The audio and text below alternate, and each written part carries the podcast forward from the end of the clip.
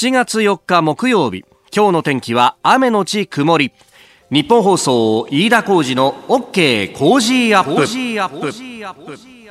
朝6時を過ぎました。おはようございます。ニッポン放送アナウンサーの飯田浩司です。おはようございます。ニッポン放送アナウンサーの新行市佳ですニッポン放送飯田浩司の OK コージーアップ。この後8時まで生放送です。今しがた電車に関する情報が飛び込んできました。え JR 中央線の快速電車ですが立川駅で発生した人身事故の影響でえ現在上下線で運転を見合わせているということです。ご利用の方ご注意ください。JR 中央線の快速電車立川駅で発生した人身事故の影響上下線運転見合わせとなります。うーんそうするとこれ五日市線だとかあの辺も含めてですね、中央線の快速電車みんな影響を受けてしまうと、えー、いうことになります。まあ、振り替え乗車等々、これからいろいろ案内があるかと思いますけれども、えー、ちょっとと早めに出た方がいいなと。まあ、そうじゃなくてもですね、今日はこの後、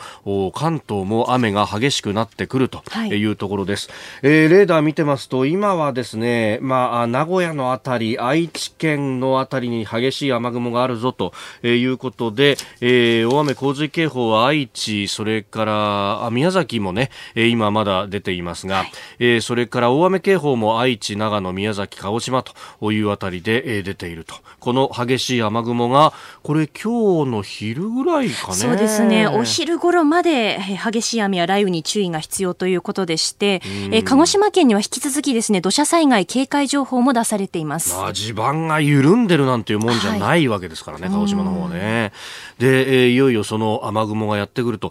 まあ今日はですね、えー、ちょっと備えなきゃっていう感じでね、まああのびしょびしょになるぞとかそういうのも含めて、はい、今日だから、通勤時間帯はなんとかお天気ギリギリしとしと雨ぐらいでもそうですけど、その後っていうのはね、ちょっと営業に出るぞとかなると、あ、電車止まってるよとか、そういうことが起こりうるなと。はい。今日はしっかりとした雨具をお持ちになった方がいいかもしれませんね。はい。まあ、あの、交通関係いろいろ影響も出るかもしれません。どうぞ日本放送をお聞きください。えー、何か入り次第番組の中でもお伝えしてまいります。さあ、この後8時まで生放送です。OK 工事アップ。さあ、最新ニュースをピックアップいたします。スタジオに長官各紙が来ておりますが、今日、参院選が公示されるということで、えー、それを、まあ、目前に控えて昨日ですね、えー、日本記者クラブで、えー、党首討論会が行われました。まあ、それについてというのが、各紙一面トップとなっております。後ほどまたね、えー、これについては今日のコメンテーター、経済学者、明治大学准教授の飯田康之さんとともに深めていこうと思っております。まあ、憲法であったりとかね、いろいろと論点はあるんですけれども、まあ、憲法についてついてをトップに掲げてきているのは東京新聞と、えー、会見問うというふうに書いてあります。まあ、この会見の話になると、まあね、えー、衆参両院でまず3分の2以上の議決を持って、えー、発議をしなければ国民投票に至らないということで、どうしてもこの衆参で会見勢力と呼ばれるものが3分の2に達するかどうかという、ある意味数のですね、数合わせの部分というのが注目されてしまうんですけど、まあこれ、あの参議院はそもそも論として、えー、会見勢力と呼ばれるもの、まあ、自公プラス会見に積極的な維新であったりとかも含めても、現有で3分の2いくかいかないかギリギリのところというところなんですね。で、今回は、まあ、自民党が、まあ、6年前の選挙では相当こう議席を取った分、えー、今回は少し縮んでしまうんじゃないかみたいなことも言われていて、えー、そうすると会見勢力3分の2を割るんじゃないかというようなことが、まあ、まことしやかに言われてるんですが、これはあの、まあ、そう、総理官邸とかですね、その近い人たち、あるいはこう与党の関係者に聞くと、いやいや何言ってんですか、飯田さんと。まあこれあのね、えー、党のこう政策として例えばまあ与党野党で見るとまあ会見に積極的かどうかみたいなこう色分けって結構はっきりできるんだけどそりゃだって一人一人国会議員なんだからそれぞれに憲法に対する意見ってものあってまあ最終的にはですね一本釣りのような形だっていろいろ考えられるんだよと。だそうすると党としてはまあ護憲に近いところのスタンスの党なんだけどこの人はこの部分だったら会見に賛成かもなみたいなところまで。え実は細かく見てていかないといけないと。まあ、選挙っていうのは、その一人一人に投票をすると、特に都道府県のね、参議院の選挙区の場合はあるわけですから、まあ、その辺をこう見ていくというのも一つ、まあ、党としての見方ではなく、人としてこの候補者どういう主張をしてるんだろうっていうのを見ていくというのも、まあ、これは選挙のある意味面白みの部分が、えー、あるかもしれません。さあ、そして、えー、その党首討論の中でも少し話題に上がったというのはですね、今、あの、新業アナウンサーも読んでくれましたが、えー、韓国に対する、え、輸出、まあ、規制の強化というふうに書く向きもあれば、あるいは規制の基準の見直しというふうに書くところもあります。まあ、あの、フッ素化合物など、まあ、半導体に使われるものという言い方をされてますけれども、まあ、これが大量破壊兵器の製造などにもつながったりとか、まあ、安全保障上の問題があるんで、えー、そこについて、まあ、あ韓国は、えー、もともと規制の対象外だったホワイト国扱いだったんですけれども、これを取り下げるぞと。で、その理由として、これロジックとして出しているのはですね、えーホワイト国以外のところに、えー、その物資が、えー、迂回するような形で流れてるんじゃないかというようなこともあります。えー、いわゆるキャッチオール規制と、まあ、昨日もね、え、佐々木俊直さん、あるいはおとといの長谷川幸宏さんも説明をしてくれてましたけれども、え、まあ、安全保障上脅威ににあるかもしれないという、こう、まあ、グレーな国に対しては、えー、大量破壊兵器の製造につながるような使い方をしてませんか？とか、えー、どのぐらいの量をどこに？で、えー、どんな使い方をするかまできちんと大臣に提出をして、えー、許可を得ないと輸出しちゃいけませんよっていう規制があるわけなんですが、まあ、あ韓国がこのキャッチオール規制というのをうまいこと行ってないんじゃないかと、なんだったら、こう、迂回のルートになっちゃってるんじゃないかっていう疑問があったわけですね。で、ここで迂回ルートの疑問として、まあ、真っ先にあの、上がりがちなのが北朝鮮なんですが、実はそうじゃなくてですね、この、今回の規制の見直しの肝というのは、そのじゃあ、えー、ホワイト国じゃないところへの横流し先、どこなんだというと、実は中国なんですよ。ホワイト国認定の中に27カ国あると言われていますが、実は中国って入ってなくって、で、ところがですね、韓国は例えば、えー、サムスン電子であったりとか、いろんな会社がですね、えー、中国に進出をしております。中国進出すること自体はまあビジネスの論理なんだからいいんですが、その時に、えー、中国に対して、え、データがかなり、技術が流出してるんじゃないか。そして技術だけじゃなくって、物資の流出というのもあるんじゃないかかというのが、疑われていて、これはですね、通商の協議の中で何度も何度も、韓国さん、この辺はきちんとやった方がいいですよと、ビジネスの話もいいけど、中国相手にビジネスするんだったら、きちんと締めるところは締めないと危ないよっていうのは、何度も言ってきたんですが、しかしながら、まあ、前のめりに韓国はどんどんと進出していく、技術も、そして、えー、物資も、ダダ漏れになってしまってるじゃないかというところがあるので、今回のホワイト国から外しますと。一連のロジックはそうなってるんです。で、えー、これをですね、押していかないと、要するに安全保障の問題があるんで、我々はやむなくホワイト国認定を外さざるを得なくなったんですと。いうこれロジック立てをしておかないと WTO であるとか国際社会で議論になった時に韓国に負けてしまうんです。韓国は何と言ってるかというと関税を政治的な報復に使うなんてけしからんじゃないですかと。これは WTO ルールにのっとってないじゃないですかということを言うんですね。そこで昨日の党首討論で、えー、あるいは、えー経済産業大臣がですね、ツイッターで言わずもがなのことを言ってしまったっていうのが非常にまずくって、例えばですね、その、旧朝鮮半島出身の募集校、まあ、いわゆる徴用工問題、えー、これを、今回の輸出規制の見直しと絡めちゃ絶対対にいけないんです。日本としては。それは韓国のロジックにみすみす乗ることになって、あの、自ら負けの道に進んでいくようなものなんですよ。だから、あの、世耕大臣のツイッターでいいところはあったんですよ。お今申し上げた通り、韓国はだって規制緩いじゃないですか。そういうところ今まで言ってきたけどダメだったっていうところまではいいんですが、さらにですね、えー、今年に入って、えー、友好協力関係に反する否定的な韓国の動きが相次いで、その上で、旧朝鮮半島出身労働者問題については G20 までに満足する解決策が示されず、うんぬんということを書いちゃったのは非常にこれはまずいと。総理もそれを匂わすような発言を昨日の7党首討論で言ったのは非常にまずい。まずいというか、これは言っちゃいけないことなんです。国内の政治的な判断としては、これやれば確かに支持者から受けるっていうのはわかるんですが、国内政治向けにそういうことを言うっていうのが、実は柔らかい脇腹を差し出すようなもので、国際政治的にはこれ、ちょっとアウトに近くなっちゃうんで、これはよろしくない。ここはですね、今、まずいという、えー、与党総裁の立場だったらってのはわかるんですが、それ以前に、えー、総理大臣の立場である、あるいは経済産業の大臣の立場であるということを考えると、これはまずい発言であったということは指摘しておかないといけないし、日本のメディアもですね、安易にこの、えー、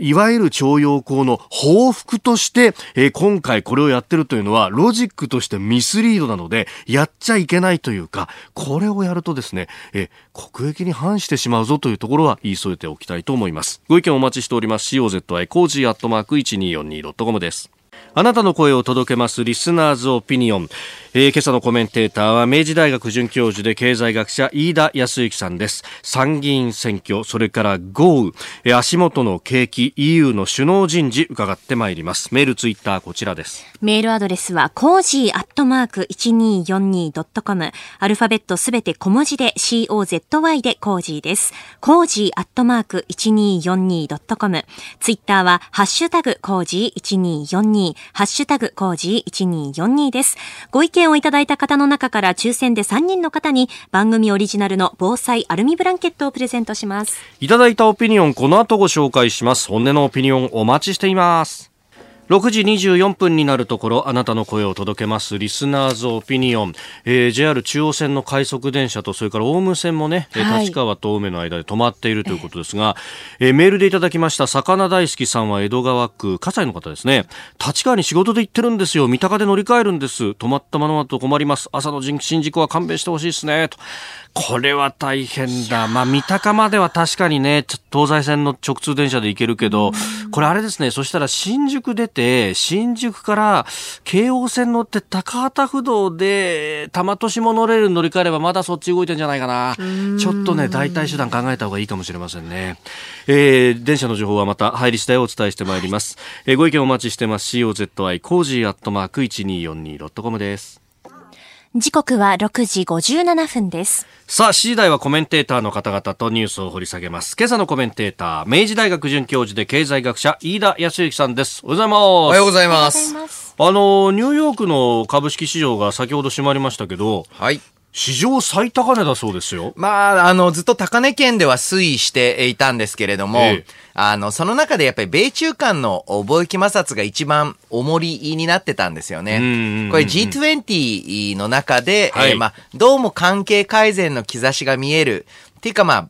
平たく言うと、うん、矛先イランに変わったな感というのが出てきたので、はい、その安心感あると思うんですけれども、えー、えー、これあの、何か、あまあ、外発的なことが起きた場合に、米中間っていうのが結構不安定だし、うん、それはトランプ大統領だからってわけでもないっていうところには注意必要ですよね。はい。えー、今日もよろしくお願いします。はい。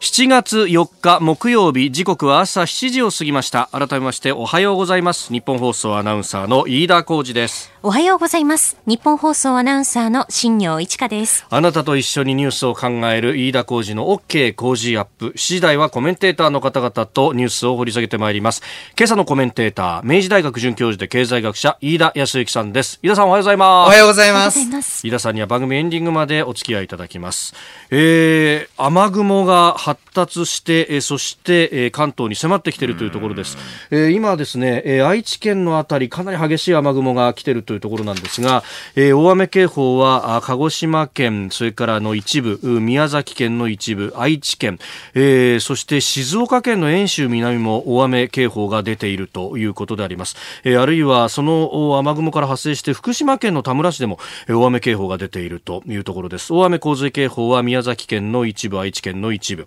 えー、となっております。また大雨警報、長野県の南部一部にも出ているということですね。えー、この後またあ鹿児島の南日本放送の方ともつなぐなどして、えー、大雨情報もお伝えしてまいります。えー、日本放送このままお聞きください。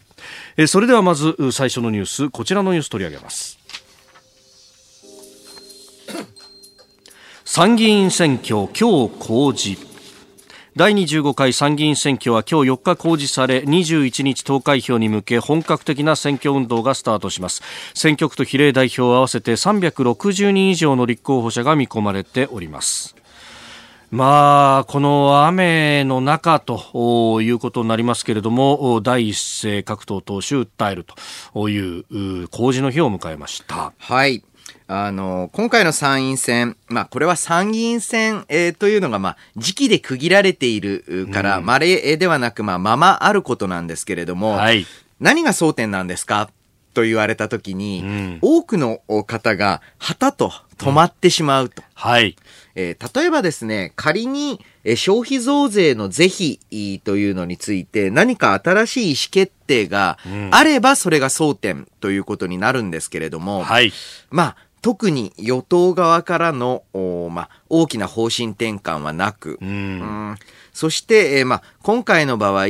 まあ、自民党側は改憲というのを一つ、まあ、テーマとして掲げているんですけれども、はい、それが、まあ、この参院選によって改憲が進むというタイプの選挙でもないというところで、えー、少しですね、えー、ま、ここまでの安倍政権、えー、かなり長い期間続いてきた、あそれに対する、ま、一つの評価を与える選挙といった性格になると思うんですけれども、はい、そういった中で、やはりですね、えー、与党もちろんなんですけれども、うん、野党各党の動きというのに私非常に注目していて、ほうほう。あの、まあ、一党多弱と呼ばれ、うん、えー、まあ、野党がだらしないみたいに言われているんですけれども、うん、だんだん野党の中で各党がどういう位置を目指したいのかっていうのが、徐々に徐々に見えてきた。はい、で、えー、まあ、より少しだけ具体的にお話をすると、うん、ある意味批判をして、批判のための批判をして、えー、まあ、当たり前ですが政権不満ある方たくさんいますから、はい、その批判票を取り込んでいこうっていうタイプの政党と、うん、その政党が主張する政策があり、はい、その主張を例えば、まあ、ごく一部であっても、飲ませるためにどう動いていくか。そして、まあ、もっと長い目で見たらいつか政権を取る。と取るまで難しかったとしても、ええ、少なくとも政権の一部に参加するという形で、うん、えー、まあ、自分の政策を実現していくこと、こっちの優先度が高い政党なのか。はい。結構今回はですね、うん、えー、野党についての審判というのも必要だと思うんですよね。えーうん、正直ですね、えー、まあ、公約集またはその前後、またはこの前の年金騒動、はい、今もかもしれないですけれども、えー、への対応を見ると、えー、政策型の野党と批判型の野党というのが、ちょっと色分けされてきた感じはするんですよね。うんまあこれね、政策型の野党がまあ増えていくと、それは野党か与党かっていうと、真ん中の与党じゃないかみたいなね、批判が出たりなんかもこうしますけれども、まあただね、えー、批判ばかりで政策が進まないっていうのと、どうバランスするのかっていうところは。そうですね。あの、もちろんあの局面によって批判必要な一方で、その後ろにと言いますますか、はい、えー、まあ、背骨の部分にはしっかり政策がないと、それは政党としていていいのかどうかという問題にもつながると思うんです。うん。まあ、その辺、えー、政策についてはですね、また後ほど7時40分過ぎのスクープアップのゾーンでも詳しく見ていきたいと思います。えー、まずは参院選挙公示というニュースでした。おはようニュースネットワーク。東京有楽町日本放送キーステーションに全国のラジオ局21局を結んでお届けいたします。時刻は7時11分を過ぎました。おはようございます。日本放送アナウンサーの飯田浩二です。今朝のコメンテーターは明治大学准教授で経済学者の飯田康之さん。取り上げるニュースはこちらです。九州の記録的豪雨110万人に避難指示。九州では特に南部で梅雨前線の影響で激しい雨が続き各地で堤防の決壊や土砂崩れなどが発生。怪我人も出ています。鹿児島県と宮崎県が出した避難指示は昨日の夜10時半の時点で110万人に上っております。また大雨が降った地域は今後も厳重な警戒が必要です。えー、東日本でも今日昼前にかけて大雨となる恐れがあります。今発達した雨雲は愛知県のあたりにいて激しい雨をすでに降らせているというところです、えー、九州の交通に関する情報ですが九州新幹線は博多熊本間平常運転の予定で熊本と鹿児島中央の間は本数を減らして運転する予定です、えー、在来線は鹿児島線三隅線肥薩線日南線吉都線、指宿枕崎線は始発から運転見合わせか終日運転見合わせとなります。空の便は日本航空が機体のやりくりがつかないため鹿児島発羽田行きなど4便が欠航となります。なお全日空は欠航の予定はないということです。さてここでですね鹿児島 MBC 南日本放送の田辺礼吉アナウンサーとつないで現地の様子を聞いていきたいと思います。田辺さんおはようございます。おはようございます。よろしくお願いします。えー、現在の様子いかがですか？はい。あのー昨夜はですね、鹿屋市で80ミリに達する猛烈な雨が降ったりしたんですが、はい、鹿児島市内は昨日午後一時小康状態になりまして、ええ、また今現在はですね、はい、雨は上がっている模様です。しかし、そんな時でもですね、鹿児島県内どこかには激しい雨を降らせる雨雲がかかっていまして、え、もう雨は長い期間にわたって続いているところになりますね。あの今日は前線が南下するために種子島、屋久島地方でもこれから昼過ぎにかけて非常に激しい雨が予想されています。でこの、えー、これまでの雨量なんですが、はい、降り始めから今日午前5時までの総雨量が、亀谷市で901ミリ、薩摩仙台市で842ミリなど、7月1か月分の2倍を超える雨量が観測されたところもあります。あ。の今後、少しの雨でも命に危険が及ぶ災害の発生する恐れがあるため、まだまだ厳重な警戒が必要です。まあ、土砂災害警戒情報はずっと出続けていますよね、鹿児島に関しては、ね、あの一部、今朝あの解除になったところもあるんですが、はい、土砂災害に警戒を呼びかける大雨警報は、えー、県内の広い範囲に出て、薩摩大隅地方の広い範囲に出ていまして、一部の地域では土砂災害警戒情報も継続中です。うん。あのー先日2日前にも田辺さんにお話をこのコーナーで伺ったんですが、はい、あの時も話が出ていた86豪雨というもうね、え20年、30年ぐらい前の93年ですか、えあとあの時と比べてこれ長いですかね。そうですね。本当に長いです。ただですね、あのー、86豪雨と違うところはですね、はい、今回は土砂災害にどうやらあの中心が移ってるっていう感じですね。えあの昨日は県内8つの河川で一時氾濫危険水位を超えて、はい、中小河川では氾濫や堤防の決壊などもあったんですが、えー、日付が変わってからは河川の水位が下がり始めたという情報が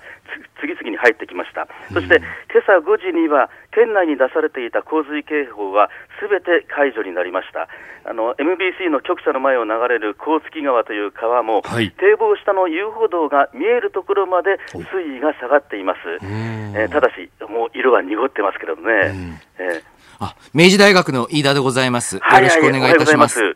あの、今回の、まあ、豪雨、まあ、避難状況を伺いたいんですけれども、はい、いかがでしょう、その土砂災害が中心の警戒対象になったということで、はいはい、えー、各地で、えー、避難、えー避えー、避難所への、まあ、避難等進んでいる状況でしょうか？えーとですねあのー、現在、えー、県内で避難指示が出ているところは、鹿児島市の全域、日置市の全域、市区市木串木野市の全域、霧島市の全域、姶良市の全域、南薩摩市全域、南九州市の一部、大崎町全域、鹿屋市の全域、垂水逗子の全域という形なんですが、はい、あの一部ですねあの洪水を対象にした避難指示の、えー、解除された地点もありますので、あのえあの人数的には少しはあの減っていると思います。で私どもはですねあのこういった時にあの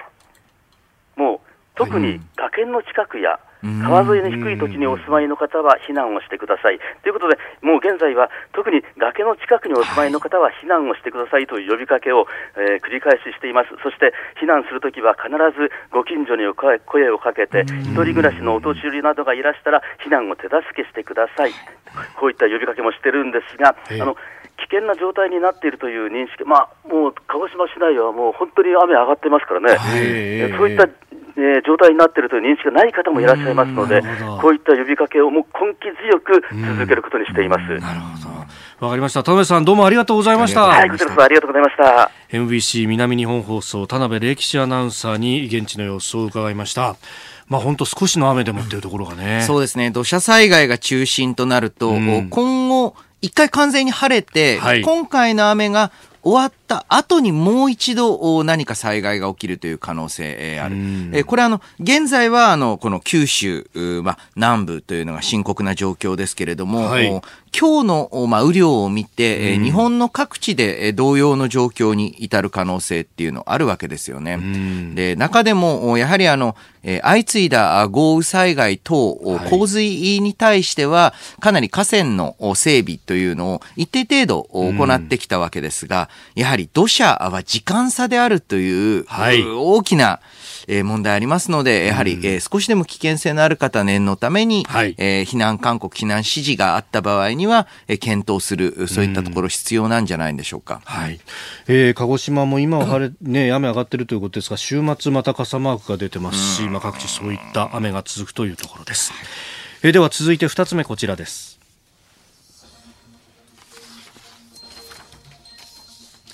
足元の景気動向7ヶ月連続で悪化帝国データバンクが昨日発表した6月の景気動向調査によりますと、景気動向指数は前の月と比べて0.3ポイント低下の45.1、7ヶ月連続の悪化となりました。このところというか、まあ、ずっとですけれども、えー、この景気に対する指標の悪化というのが続いております。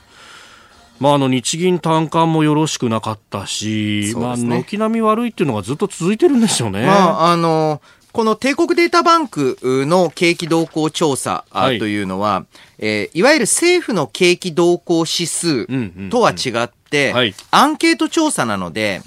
えー、まあ、ブレが大きいっていう、まあ、あの、問題はありつつも、今度は速報性に関しては非常に早いんですよね。なるほど。で、えー、多くのエコノミストが昨年の年末年始、年末から今年の年始ぐらいが、実は景気の山、あ頂点だったんじゃないかっていうふうに考えている人は多い。はい。で、それに対応するように、こういったアンケート調査。そして日銀単価もじわりと悪化。はい、消費者態度指数も昨年末からあずるずると低下している。えー、どうもですね、景気がピークアウトしたのが明らかになった、はい、と思います。でですね、景気って、いつか終わるんです。あの、永遠の好景気っていうのは決してない。はい、で、えー、そうした時にそれを認めた上で、どう経済政策を打っていくのかっていうのが重要なんですよね。で、えー、今回の場合で言いますと、まあ、実はこの日銀単価についても、はい、非製造業は改善してるじゃないか、まあ、ちょっと1ポイントに2ポイントか2ポイント。改善なんですけど、うん。言ってますけれども、実は非製造業って製造業に比べて動きが遅いんですよ。ああ。景気が良くなる立ち上がりの時もちょっとワンタイミング遅れる。うん、悪くなる時も非製造業への波及ってワンタイミング遅れるんで、全然いい材料じゃないんですね。なるほど。で、えー、避けられない景気後退を、はい、よくある景気後退、えー、ま、景気循環なんて必ずあるんです。うんうん、その、ったり下がったり。そう。いつものちょっとした、はい、あまあ、状況修正局面みたいなところにとどめられるかどうかっていうのは、ひとえに経済対策にかかってる。はい、まあね、もう何回もこの番組でお話してますけれども、うん、このタイミングで消費増税っていうのは、本当に馬鹿げてるとしか言いようがない。はい。しかも、これ急に、えー、変な話ですね、リーマンショック級って言葉がありましたけれども、はい、急激に来たんではなくて、うん、よくある景気後退が昨年の終わり頃から、はい、まあ、いかにもなものが見えてきたと。それに対して対応を取ってこなかったっていうのは、はい、これはかなり、えー、批判されてしかるべきことだと思いますし、もうここまで来てしまったら、うん、今度は10月以降、はい、どれだけ大規模なあ財政、えー、支出、そして有効性の高い財政支出を打っていけるのか、その議論を参院選の中でもそれを通じて、はい、えー、まあ、議論していくべきだと思うんですよ。いろんな方法あると思うんですけれども、とにかく額を、はい、まず考えないといけない。うん。まあね、山があって谷があるというふうにおっしゃいましたけど、ええ、谷をいかに深くしないかっていうのを考えなきゃいけない、ね、ずるずるずるっといくんではなくて、うん、まあ、このぐらいの調整ありますよねっていうところにとどめられるのは財政、えそして金融といったマクロ経済政策の力です。うん、折しも今日は参院選の公示日であります。以上、おはようニュースネットワーク、飯田康之さんとお送りしました。7時28分になるところです。今朝のコメンテーター、明治大学准教授で経済学者、飯田康之さんです。引き続きよろしくお願いします。よろしくお願いします。続いて、教えてニュースキーワードです。EU 首脳人事。EU ヨーロッパ連合は今年秋以降行政トップである欧州委員長など4つの主要人事を決めるためベルギー・ブリュッセルで臨時首脳会議を開催。協議の末、欧州委員長候補にはドイツのウルズラ・フォンデアライエン国防大臣を指名。ECB ヨーロッパ中央銀行の総裁候補には、フランスのラガルド IMF 国際通貨基金専務理事。EU 大統領。ヨーロッパ理事会常任議長候補にはベルギーのミシェル首相、外務安全保障政策上級代表候補には、元欧州議長のスペインのボレル外相がそれぞれ指名されております。まあ、これ、焦点になったのは、ヨーロッパ委員長の、はい、フォンデアライエンさんと、それから ECB の総裁候補のラガルドさんということになりますかね。まあ、あの、今回、まあ、一般に私全然専門家ではないんですが、EU の首脳人事が、こんなに時間かかったり揉めたっていうのを、あまり記憶してないんですよね。で、それだけこの EU のあり方というのが問われ始めていますし、批判的に把握されてるんじゃないかと。はい。えー、その中で、今回、まあ、欧州委員長候補として挙げられている、フォンデアライエンス氏はですね、はい。えー、まあ、ポストメルケルというふうに言われていたし、はい、まあ、ポストメルケルになるんだろうなという可能性高い方なんですけれども、かなり、まあ、委員長は、あの、EU 主義、EU 共和国主義といいますか、はい、えー、その一体化っていうのを目指す方がポストについた、あこの意味は大きくてですね、EU 自身がまだその加盟各国の一体化をさらに推し進めるという路線、こちらの方がまだ勢力としては中では強いんだなっていうのを確認されたかと思うんですね。はい。ただこの EU に関して特にこと経済政策についてではですね、これあのギリシャの、えー、財務大臣をやられたヤニス・バルファキス氏がですね、はい、えー、黒い箱という、まあ、えー、まあ、手記といいますか、もうドキュメンタリータッチの手記を発表していて、えー、トロイカと呼ばれる EU、はい。うん。ECB、ヨーロッパの中央銀行、うん、そして IMF というのが、あまあ、ある意味で言うと、一国の経済をいかにして、えー、まあ、とまあ、一国、この場合ギリシャですけれども、はい、いかにして、えー、まあ、潰していったかという、その生々しい手記が、え黒い箱という本なんですけれども、はい、このバルファキス氏、あの、経済学者として著名な方で、はい、えー、まあ、それ以外の啓蒙的な本も書かれているんですけれども、その中で、えー、この黒い箱は、えー、まさにですね、交渉の過程を、はい、えー、一部はこっそり録音したり、それともしたんじゃないかなと思えるぐらい生々しい、えっ、ー、と、えー、会話の記録等も残っているすごく重要な本なんですがその中でですねいまだにこの EU が一体化してむしろその加盟各国の内政に手を出していく、このシステムっていうのが、どの程度維持されていくのか、はい、金融政策の自主性というのを捨てて、全部が ECB が管理するという体制、どこまで続くのか、今期が山場だと思います。これでうまくいかなかったら、逆の流れがもっと強まっていく、はい、批判が強まっていくんじゃないかと思いますね。一体化するんだったら再分配だってしてくれよっていうふうに、そうギリシャとかは思うわけですよね。えーえー、今日のキーワード EU 首脳人事でした、はい。えー、メールツイッターあニュースについて様々いただいておりますね、えー、こちらはですねメールですが節子さん68歳板橋区の方、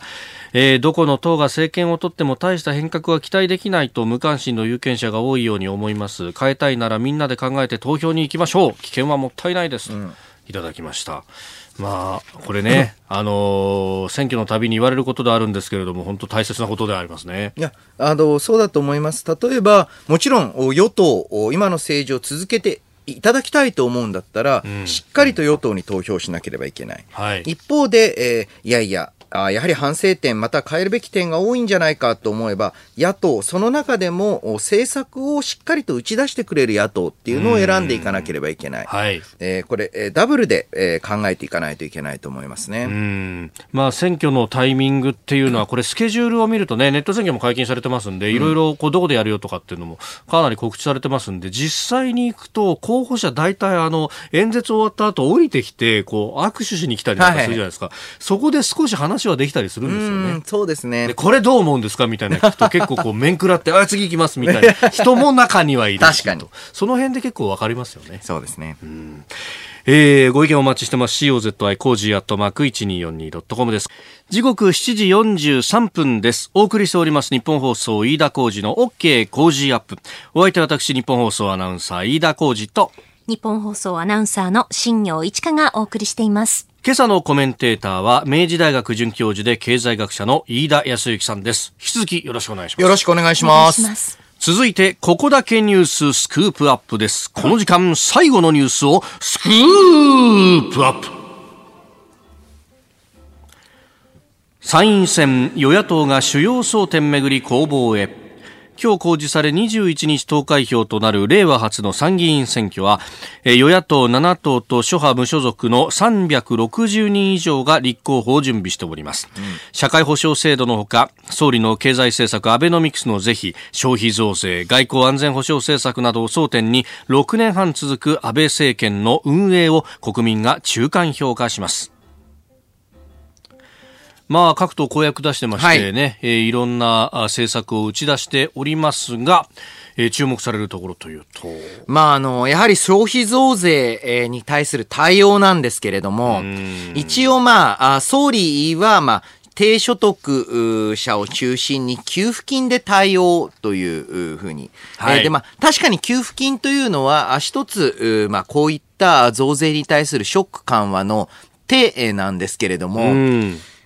これ、6万円、最大6万円の給付金で、はい、えー、それだけで支えられる状況なのかなと。例えば大体まあ消費増税によって消費があ日本全体で6兆円絞られます。はい。で、えー、その6兆円の波及効果が、まあ、あこういったまあ、金利がゼロに張り付いている状態だと波及効果が2倍つまり、12兆円ぐらい GDP を押す、はい、下押しするんですね。大体これ2%から2.2%程度経済成長率が下がります。はい。はい。マイナス成長ってことですよね。ですよね。えー、うんそれはいくらなんだってまずいぞって話そうなんです。で、この給付金のなかなか難しいところというのは、はい、じゃあこれで消費が盛り上がるかというとですね、うん、我々商品を買うときにどうやって支出額、使う額決めてますか、うんうんうんうん飲み会行ったら3000円ぐらい。はい。スーツ買うんだったら3万円以内。ちょっと余裕ある時でも5万円以内っていうふうに、金額で、はい、えー、まあ、消費っていうのがある程度固定されてるんですよね。これはいくらまでとか。はい。そうすると2%増税したから、または給付金があったから、普段3000円で飲みに行ってた人が、うん、えーうん、例えば3160円、はいえー、とかまで OK とかってそういう感じはしないんですよ。確かに。うん。そうすると、結局のところ消費増税が消費を大きく減らす。はい、この状況にはもう変化あないんですね。じゃあどうするかあと言ったら、えー、一つ、かつてであればこういう時に公共事業によって需要を支えるという方法がありました。はい、で、えー、これも今後、例えば特に新しい道路を作るっていうよりは、うん、老朽化するインフラというのをどうやって更新していくか、はい、修繕していくか。なんですが、はい、ここにもう一つ問題がありまして、うん、今、東京オリンピック関連の土木建設事業がピークついてるので、そうですね。うん。できないんですよ。あ職人さんも限られるし、資材なんかも。それどころじゃねえと。ええあのー、むしろですね、これ東京オリンピック関係ない時期だったらある程度こういう時は公共事業っていうふうに言えるのが、それはちょうどたまたま一番できないタイミングだった。はい。なんかなんで消費増税やっちゃったかなと、やっちゃったっていうかな、消費増税の方向を確固たる方針にしてしまったのか。まあ謎なんですけど。で、そういった中で、うん、給付金だけだと私はちょっと力が足りていないなと思います。はいまあね、あの、結構給付金だとか、あるいはボーナスとかって、うん、そのまんま、あの、貯金になっちゃったりとか、うん、あんまり消費に回らないっていうことを言われますもんね。そうですね。で、そしてもう一つが年金についてなんですけれども、はいこの年金の2000万円問題は、はっきり言って、うん、私はちょっと怒っていて、はい。えー、各党またはメディアも、その、20万円年金もらってる人が26万円使いたい。うん、そうすると2000万円足りない。わーって騒いでたんですけれども、うん、じゃあここではっきり言ってしまうと、はい、そういったまあ20万円年金をもらってる方については、ええ、まあそれは、うん、まあ自分でいろいろ工夫して貯金してくださいよと。いやそもそも論として月に10万もらえんだから、そう十分それで暮らせんじゃんって、うん、またね、20万に。思いますけどね。あの、圧縮してくださいよと。いや、そうですよね。むしろ問題にすべきは、低年金、無年金の方。うん、はい。こういった方は、その、貯金をするっていうか、年金の掛け金払う余裕がないから、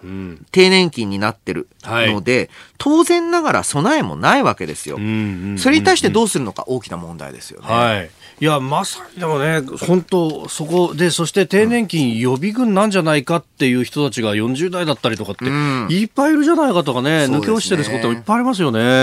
えー、メールでいただいてるのがですね、ラジオネーム、ベンちゃんさん、千葉美浜区57歳会社員の方、はい、仕事柄韓国メーターの半導体の国内取引をしていて、材料の輸出や今後の韓国政府からの制裁が気になるところなんですと。いうことで、あの、韓国への、まあ、輸出基準の見直し、6時台もちょっと話しましたけれども、これも結構質問来てます。はい、あの、これですね、実際に行う措置としては、えー、包括的な許可を個別的な許可にしていく。これは、まあ、例えば東南アジアの多くの国に対しては、現行そうしていますし、はい、日本、韓国の間も2004年まではそうしていたので、うん、何か、うん、制裁というほどのものではないんですね。うんで、その一方で、えー、これは昨日の世耕氏の、はい、あの、ツイートが非常にまず、経産大臣のツイートが非常にまずかったのは、これを、まあ、いわゆる徴用工問題等の、に対する報復として行ったというのを言ってしまうと、これは、えー、まあ、WTO 等に提訴されたときにかなり不利になります。つまりは、いやいやと、いろいろ問題起きた、えー、起きていたと、これまでの契約で。これは本当なんで。はい、なので、特別に優遇してたのを普通な状態に戻しますよ。って言って、はい、で、まあ、それは相手は、ああ、これは、ちょっと報復感があるんだなって、それはまあみんなわかるんですけど、うん、それをはっきり言ってしまうと、これはあの、えー、闘争上、国際政治の舞台での戦い上、めちゃくちゃまずくなる。これを経産大臣がやったってのは、かなりやばい。もしかしたらもうツイート消えてんじゃねえかなって思ったりもしてしまうまずさなんですね。えー、えー、ですから、まあちょっとね、これも選挙モードで、しっかりこの韓国に対して、うん、えー、言うことを言ってるぞっていうのを示したいっていう勇み足だったんじゃないかなと思ってしまう。うはい。えー、今日のスクープアップ参院選、えー、主要争点めぐり攻防へというところでした。えー、ご意見お待ちしております。COZY コージアットマーク 1242.com です。そしてこのコーナーはラジコタイムフリー、ポッドキャスト、YouTube でも配信していきます。番組ホームページご覧ください。あなたの声を届けますリスナーズオピニオンです。飯田さんに質問が届いてまして、えー、こちらお名前ないんですが、えー、円がえー、日本円ですね、はい、安全資産ときますが、それはなぜなんでしょうか、理由を教えてくださいと。はい、これね、結構勘違いされてる方がいるんですけれども、はい、円の評価が高い、うんうん、というよりはですね、二、つあります。一、はい、つは、日本って、え海外に対してものすごい大きな世界最大の債権国です。うんそうすると、日本が海外に対、日本企業がが多いんですけれど、日本企業が海外に対して貸しているお金、はい、えー、これを国際情勢が不安定になると、一時的に利益を確定するために円に戻したい。世界的な安全資産じゃなくて、はい、日本企業が損益確定のために円にするなるほど。その安全。そうです。あの、会計上安全である。これが一つと、国際的にはもう一つ、はい、日本銀行政策変更がここから大きな政策変更が起きるリスクってほぼないので、なので、リスク、そういう意味での政策変更リスクが低い。変動の可能性が低いみたいなそうですね。えー、ここからいきなり金利上げますっていうことは、まあ、黒田日銀の間ありえないでしょうから、そういう意味での安心感。この二つであって、何かその、えー、日本経済が海外から高く評価されているといった文脈ではない。これは注意しないといけないですよね。え今日もたくさんのメールツイッターいただきました。どうもありがとうございました。ありがとうございました。